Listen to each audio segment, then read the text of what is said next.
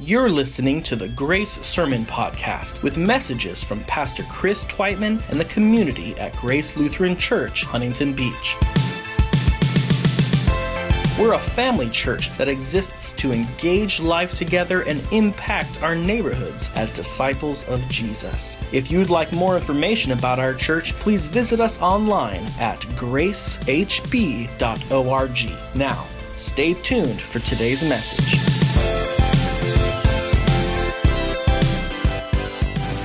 I want to invite you to turn to your Bibles to John chapter 12. And the slide that's on the screen, if you're using the Bible, will tell you the page number. If you're using the YouVersion Bible app on your phone or your tablet, those instructions will get you right to our scripture this morning. John chapter 12, you're going to be looking for verse 12. And as you're finding that scripture, expectations.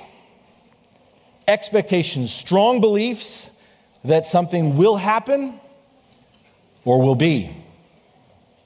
Expectations. We all have them. We are forming them constantly.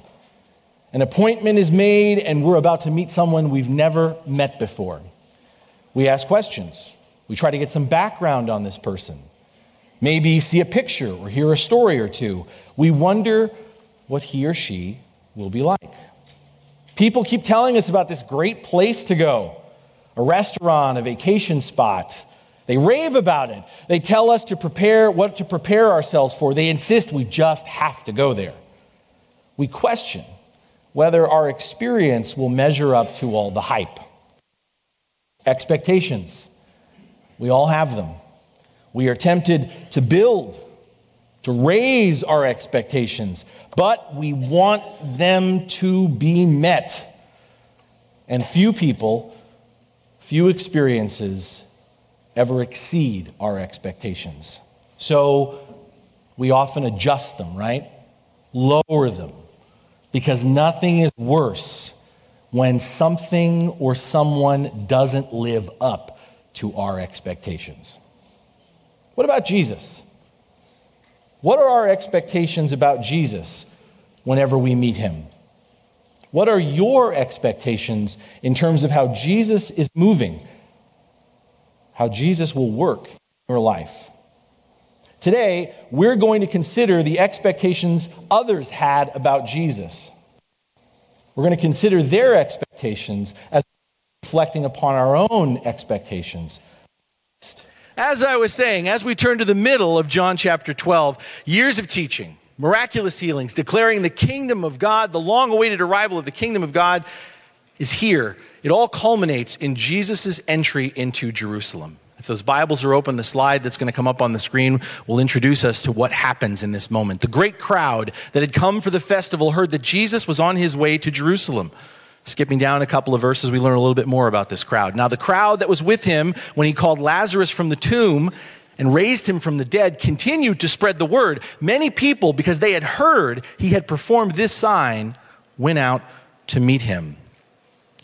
Jesus' arrival, John tells us, comes in the midst of the celebration of Passover, the remembrance of God's gracious act of deliverance of Israel. The observance of this national holiday always draws a crowd. Jesus, who was previously elsewhere comes for this festival. And Jews who were previously scattered throughout the known world during the time of the exile of Israel come home, as it were, every year to the royal city established by David, the home of the temple of the Lord.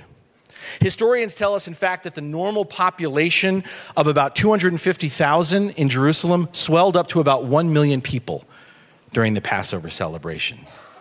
And Jesus, as he makes his way into the city, this is important, doesn't bring with him some great processional. He doesn't come with his own events coordinator. His visit, his entry into Jerusalem, isn't prearranged or pre staged by his press agent. No, John specifically tells us the word has gotten out about Jesus. Specifically, his latest miracle of raising a man as dead as a doornail back to life. The great crowds that gather and form this spontaneous parade, in other words, are those who are already in Jerusalem. They leave whatever they've been doing, whatever preparations they were making for this holiday, to catch a glimpse and to give a cheer for the one they've heard so much about.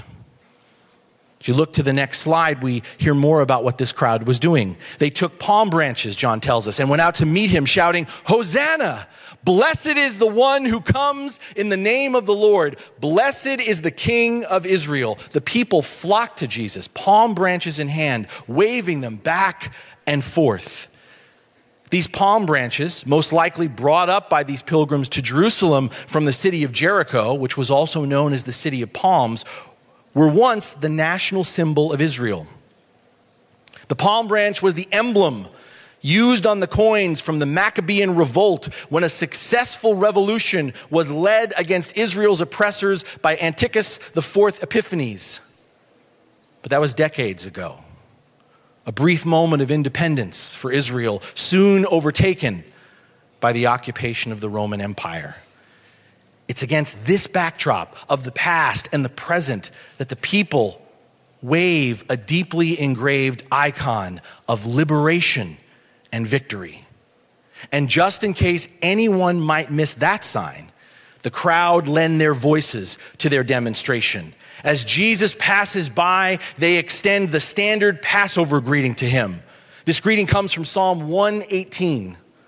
Blessed is he who comes in the name of the Lord. It is the typical welcome offered by the priest to all the pilgrims when they enter Jerusalem for the Passover. However, here you'll notice the standard greeting is being modified to focus exclusively on Jesus, personally on Jesus. These throngs of people directly address Jesus as the King of Israel. They shout their praises to him with the word Hosanna, which means save us or save us, we pray. Everyone waving branches in the crowd places their expectations on Jesus. In perceiving Jesus as the true king of Israel, their promised Messiah, they anticipate a political revolutionary who has come at last for a showdown with the powers that be. They expect someone who will overthrow the status quo, the baseline established by the reign of Caesar. Their perceptions of Jesus couldn't be more right, even as their expectations are fundamentally wrong. We learn about Jesus' posture to this whole thing, as you'll see on the next slide. John tells us Jesus found a donkey and sat on it. As it is written, Do not be afraid, daughter Zion. See, your king is coming, seated on a donkey's colt. Jesus, for his part, John tells us, arrives humbly, not riding or mounted on a war chariot, but seated on the back of a donkey.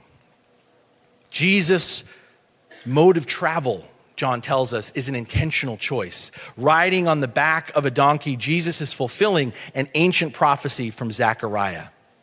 And if we were to go back to Zechariah 9, what John is quoting, if we were to read the larger context of Zechariah's words being invoked by John, we would discover that what Zechariah has to say, what he offers, is a prophetic correction of political expectations. The heart of the promise of the Lord expressed through Zechariah was the gift of the healing of the nations, but not by force not exercised through the power of armies come down from heaven. No, what Zechariah promises is the institution of God's universal reign through a surprisingly, divinely orchestrated offering of peace. In other words, Jesus seated on an ass, slowly shuffling into Jerusalem, is more than just a passing scripture reference in that image that John gives us is a silent rebuke of false messiahism based on political maneuvering and military might. It was a word from the Lord that was ignored then, and it's a word from the Lord that continues to be ignored now. Jesus, later on in this passage, has something to say in terms of those kind of expectations. As the next slide will show you later on in this verse, Jesus says, Now is the time for the judgment on this world. Now the prince of this world will be driven out. And I, when I am lifted up from the earth, will draw all people to myself. And John adds, he said this to show the kind of death he was going to die. Here, a little later in this passage, Jesus asserts a showdown is indeed coming with the powers that be. The status quo is indeed about to be overturned by Jesus, but not in the way anyone expects. Jesus declares there will be a reckoning. The sins of the world will be judged, and the consequences of the world's guilt will be borne, not by us, though, but poured out on Him. All accounts will be settled, all debts will be paid by Jesus. Expectations for a revolution will come later, three days later, after the foot of the cross, and in the garden of an empty tomb as death is put in its grave. And the net result, as Jesus talks about here, is that the devil will be driven out and the world will be drawn to Christ. You got to understand, all this is not what the crowd expected as Jesus entered their lives. But what about the rest of those who were there? What about the disciples? What about the religious leadership? What did they expect? John tells us that too, as you'll see on the next slide. We learn at first, his disciples did not understand all this. Only after Jesus was glorified did they realize these things that had been written about him. And then moving on and talking about the Pharisees, John tells us the Pharisees said to one another, See, this is getting us nowhere. Look how the whole world has gone after him. John, who was one of the original followers of Jesus, here is refreshingly honest with us. He and the rest of the disciples didn't get what was happening at all. They struggled to reconcile how all this, what was going on right in front of them, fit into their expectations of Jesus. As we'll learn in a few days, as we continue on through Holy Week, they all had expectations just like the rest. But here, in this moment, they didn't know what to do with them, with their expectations, how to reconcile them in terms of what was happening. The Pharisees, on the other hand, believed they were witnessing much to their concern and dismay, their expectations about Jesus coming true. You might remember, and it wasn't that long ago, just a chapter, just earlier on in this chapter, the religious leadership had already purposed to kill Jesus after he raised Lazarus from the dead. Jesus, you see, was attracting too much attention. Attention they figured that eventually would draw the notice of Rome. Attention that immediately was taking away the focus from them, the rigid religious establishment. As they observe, in this moment, the world has gone after, the, after him. What they anticipated becomes a reality. Because as John shares with us in a brief aside, there's truth in their perceptions. The truth of their perceptions is even greater than they comprehend. As the next slide will show you, John adds something that just comes right out of this prophetic word, unbeknownst to them by the religious leadership. Because John tells us now there were some Greeks among those who went up to worship at the festival. They came to Philip, who was from Bethsaida in Galilee, with a request. Sir, they said, we would like to see Jesus. Philip went to tell Andrew, and Andrew and Philip, in turn, told Jesus. The Pharisees were right. The world is indeed starting to follow after Jesus. Some Gentiles, some outsiders to the Jewish faith, specifically Greeks, approach the disciples. They come to Philip, the disciple of Jesus, who already has a very Greek name, and ask for an audience with Jesus. Something to think about. More than likely, they came, this happens after Palm Sunday, they came after witnessing something remarkable. John doesn't talk about this in his gospel, but elsewhere in Matthew, Mark, and Luke, immediately after Jesus enters Jerusalem, he heads for the temple and cleanses it. Do you remember this? Jesus is horrified after discovering traders and other merchants congesting and therefore basically eliminating a space set apart in the temple for outsiders for outsiders to worship and pray to the Lord. He expels them from what is known as the court of the Gentiles. observing Jesus perform this radical act of advocacy on their behalf leads these Greeks to knock on his door. And theirs is a simple but beautiful request Sir, we wish to see Jesus. I don't know if you heard it the first time I said it, but their request parallels the intentional phrase Jesus himself has used throughout John's gospel, first to the disciples and then to others who have followed him. Do you remember it? What does Jesus often say? Come and see. Sir, we want to see Jesus. The Pharisees are right. As these outsiders, these Greeks, step forward in faith, they represent a sign of the promise that Jesus comes for all the world. This seemingly minor and yet significant incident reminds the religious leadership and us the world does indeed turn toward Jesus. But the world turns not by our hands, not by our plans, not by our efforts, not by our will. The world turns according to the plans, the purposes, and the will of our Creator. But the Pharisees refused to see this. Previously, they had tried to head off Jesus' coronation multiple times by unsuccessfully trying to have Jesus stoned to death.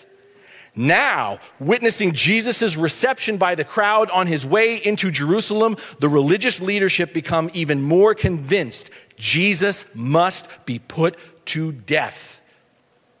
Their expectation is for him to be eliminated, forgotten. But as the religious leadership now conspire to have him falsely accused, convicted, and sentenced to die in trying to stop Jesus from being lifted up as king, they are actually playing right into God's hands. John tells us this further in this passage, as the next slide will show us. Jesus speaks. He replies, The hour has come for the Son of Man to be glorified. Very truly, I tell you, unless a kernel of wheat falls to the ground and dies, it remains only a single seed. But if it dies, it produces many seeds. Something to notice is everyone in this story thinks they are working according to their own timing. Everyone in this story thinks they are working according to their own timing. The crowds perceive themselves through their reception as inaugurating Jesus as their king. The religious leadership believe things are unfolding according to their timetable, their countdown to Jesus' demise. But as Jesus here unmistakably declares, what is happening, what is about to happen, is in the Lord's time, according to God's expectations. Jesus enters the city and comes forward as our king of his own accord. The crowd's ascription of blessing towards Jesus is spot on, but not because of their decision as the gathered crowd. When they say, Blessed is he, they are right, but it's true because of what they say. Blessed is he because he comes in the name of the Lord, even as their opinion of Jesus will dramatically shift and turn into a curse. Jesus remains blessed because he comes in the timing and of the name of the Lord. The timing is right, not because it's the crowd's timing. Remember, in John's gospel, they wanted to make Jesus king by force a while back ago, after he miraculously fed more than 5,000 people in the wilderness. But Jesus, you remember, would have none of that back then. The timing is right for Jesus now because it's the Father's timing. Jesus won't back down now from what he comes to do because the time is now. The religious leadership perceived themselves with all their plotting and planning to be taking Jesus' life from him. In their eyes, Jesus' triumphal entry is nothing more than a death march. But as Jesus makes clear, as John tells us, he is aware of what he is doing. As he will assert later, no one takes his life from him, Jesus offers his life willingly. Jesus, beloved, is not going to be glorified in spite of his death, Jesus is going to be glorified through his death on the cross. As he describes it here, Jesus understands the impact of self sacrifice. There can be no fruit from the seed that is planted in the ground unless it dies. The glory of the seed is in its dying in the ground so that it bears much fruit. Jesus gives his life for the good of the world. The victory is that Jesus voluntarily walks to his death, and through his death comes the life we were meant to live. Great expectations. The crowd had them, the disciples had them, the religious leadership had them. We have them too. The crowd, this crowd is not the first to lay their expectations on Jesus. These disciples are not the only ones to place their expectations on Jesus. And this hasn't been the last group of religious leaders who've struggled when Jesus hasn't fit into their expectations of him. So the question for us this morning is what expectations are we laying on Jesus as we enter Holy Week? I'm not asking us what expectations we have of Jesus in terms of Holy Week, because unlike the crowd, the first disciples, and the religious leadership, we know what happens next. We know how it all turns out. Hindsight, as they say, is 2020.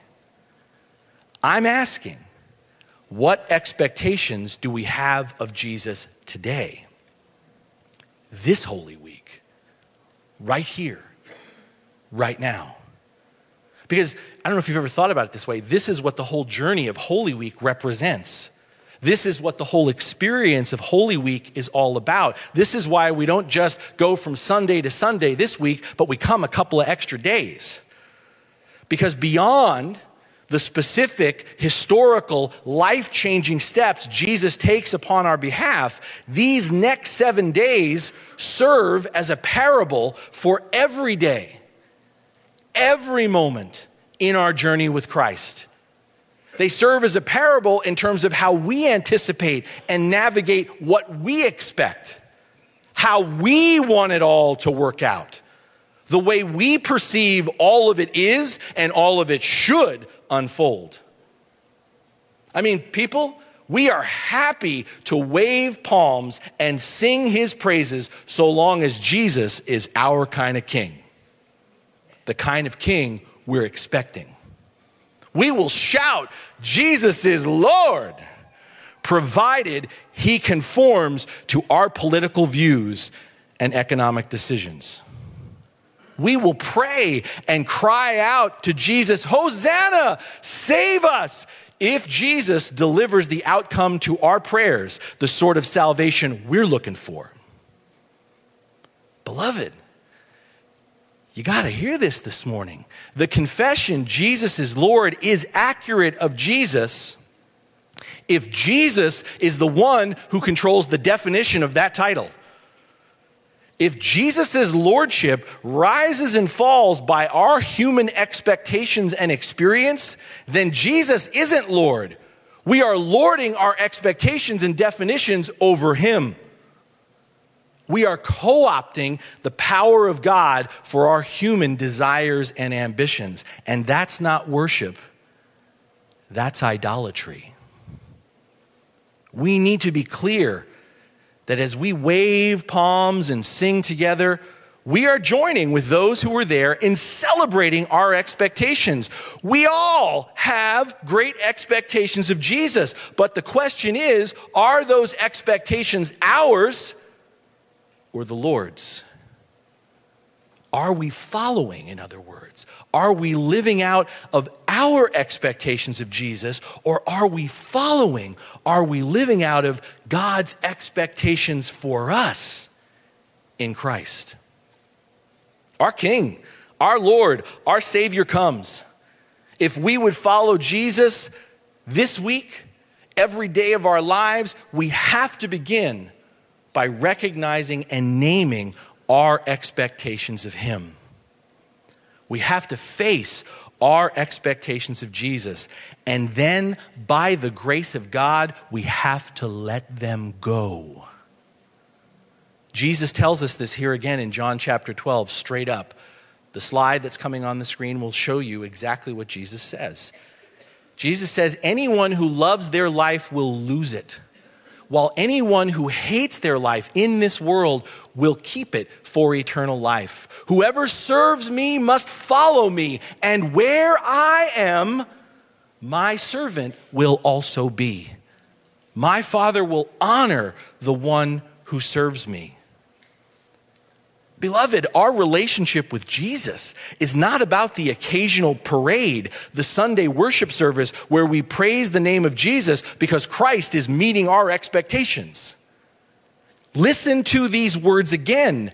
Where Jesus is, there the servant of Jesus will be also.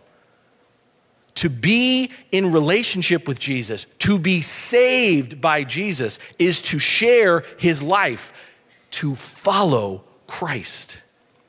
To follow Jesus is to go where he goes, to be where he is, to live his life, to live out of his expectations for us, not our expectations of him. So, where is Jesus going? How does Jesus live? Well, that's why we're here, right? Now, suddenly, Holy Week gets real. Jesus is walking towards the cross. Jesus did not come to preserve his own life. He certainly could have done so. Again, no one could take his life from him. But Jesus willingly volunteers his life for the sake of the harvest, for the fruitfulness of our lives. If we would follow Jesus, if we would live in Christ, then we must die to our expectations. And instead, discover and embody God's expectations for us, for the world in Christ. The Apostle Paul, who you know had a tremendous conversion experience, who was on the opposite side of this, who would have been in the crowd saying, Crucify him, crucify him. The Apostle Paul, in his journey of faith with Christ, once summed up exactly what, what the Word of God is telling us this morning beautifully. When he wrote in his letter to the Galatians, it's going to be on the slide that comes up on the screen. It's a, a scripture I have memorized. To me, it's a blessing. Paul said, I have been crucified with Christ. It is no longer I who live, but Christ who lives in me. And the life I now live, I live in the flesh. I live by faith in the Son of God who loved me and gave himself for me. What Paul is writing, what Paul is saying, not just for himself, but for all of us, is my life is not about me anymore. My life is not just about pandering to my own interests, constantly making my will and desires the focus. My life is Christ who is living in me. Jesus is the one who gives me life. Jesus is the one who keeps me alive. Therefore, my life becomes shaped by who Jesus is, how Jesus lives, and where Jesus is calling me. This is radical. This is a complete inversion of how we often hear it, how we often frame it. I want to say something to you, and there's not enough time for me to go further than what I'm about to say, but I can honestly stand before you. There are a few things I can say as definitively as this, but I can honestly say the best things I have ever experienced, any fruitfulness in my life, have come when, by the grace of God, I was able to let go of my expectations, what I want, what I desire, what I try to will, and instead learn to seek and embrace God's expectations for me. What He longs for, what He commits to, what He wills for my marriage, for me as a parent, for me becoming a pastor. I never expected to end up here. We've talked about this before. This wasn't my will, my want, or my desire. And even serving as your pastor, I'm a train wreck. I'm dangerous. Run and hide. Don't miss the last part. I'm a train wreck. I'm dangerous. Run and hide when I am pastoring you based upon my expectations, what I want what I desire, what I will. But I am your pastor. I have been called. Thus saith the Lord, I speak and serve humbly. It is on holy ground upon which I stand, and I don't take it lightly when what is desired, what is willed, what is wanted is not what I want. But when we together open up the Word of God and listen to the Spirit and discern, this is what God wants, this is what God wills, this is what God desires for us. I know it's hokey, I know it's a catchphrase but I'm going to say it anyway because it's true. Each and every time in my life, I can testify, and I'm doing it right now in front of you. If the Spirit has called me to do it, then the Lord has more than equipped me to see it through. And in all other cases, if the Spirit hasn't called me to do it, I am just faking it in order to make it. And I can tell you from personal experience, that's never joyous and it rarely works out. To follow Jesus is to daily pursue, to ask like the Greeks we encounter here. We wish to see Jesus. It is to realize the depth of such a simple but beautiful request goes beyond what we could ever anticipate, often taking us to places and persons unexpected. It is to gain through that simple yet beautiful request the vision of the Spirit, which will open our eyes and our hearts to the people around us. It is to be prompted by that simple yet beautiful request to ask hard questions, to investigate our biases, our prejudices, and our privileges more closely it is through that simple yet beautiful request to confront things and ideas we once clung to as sacred, but now have to let go of.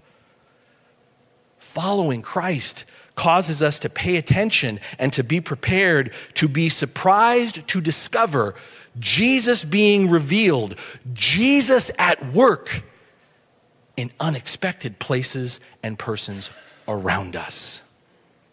Because to live by faith is to die to ourselves. And it is in dying to ourselves and living for Christ, we bear much fruit in our lives. Our lives flourish. Our lives bear fruit when we die to ourselves and live in order to unconditionally love others, to daily protect and serve those in need to lavishly extend grace and forgiveness, healing and hope to all persons, regardless of whether they deserve it, no matter whether they've earned it, and despite the fact that they ignore us, mock us, or even hurt us. This is joyous sacrifice. This is the joyous giving of our lives. We live as Jesus lived because this is the only life that lasts forever. We live like this with each other because this is how Christ lived with us. And we can live this way because Christ lives in us, because we have been embraced through the Holy Spirit by the God who will never let us go, no matter how far we fall. No matter how much we run and hide, no matter how often we fail. My friends, today is the beginning of Holy Week. Seven days commemorating Jesus' decisive journey towards embracing the death we deserve and ultimately offering us the kind of life we could only ever imagine, let alone hope for. The first step of that journey, which we renew with Christ every day as we get up in the morning, begins here on Palm Sunday by facing our expectations of Jesus. The truth is, if you haven't caught this by now, the truth is, it's impossible for us to let go of our expectations, to not be disappointed, even devastated when they are not met. We are a people easily stuck and frequently lost in our unmet expectations. But, beloved, hear the good news. Great expectations are before us. But the good news is those expectations are not ours to possess. They are God's expectations that He fulfills for us all. God's expectations for this world, for our lives, will be accomplished even despite ourselves. Walk this journey. Don't just show up next week on Easter. You'll miss it. Walk this journey. I know you have work. I know you have things going on. Make time to be here on Thursday. Come back on Friday.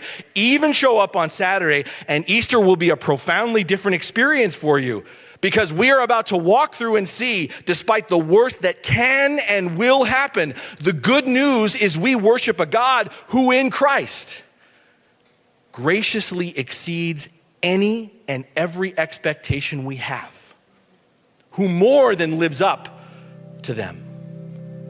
He dies for them so that we can be free to live out of His expectations for us. Amen.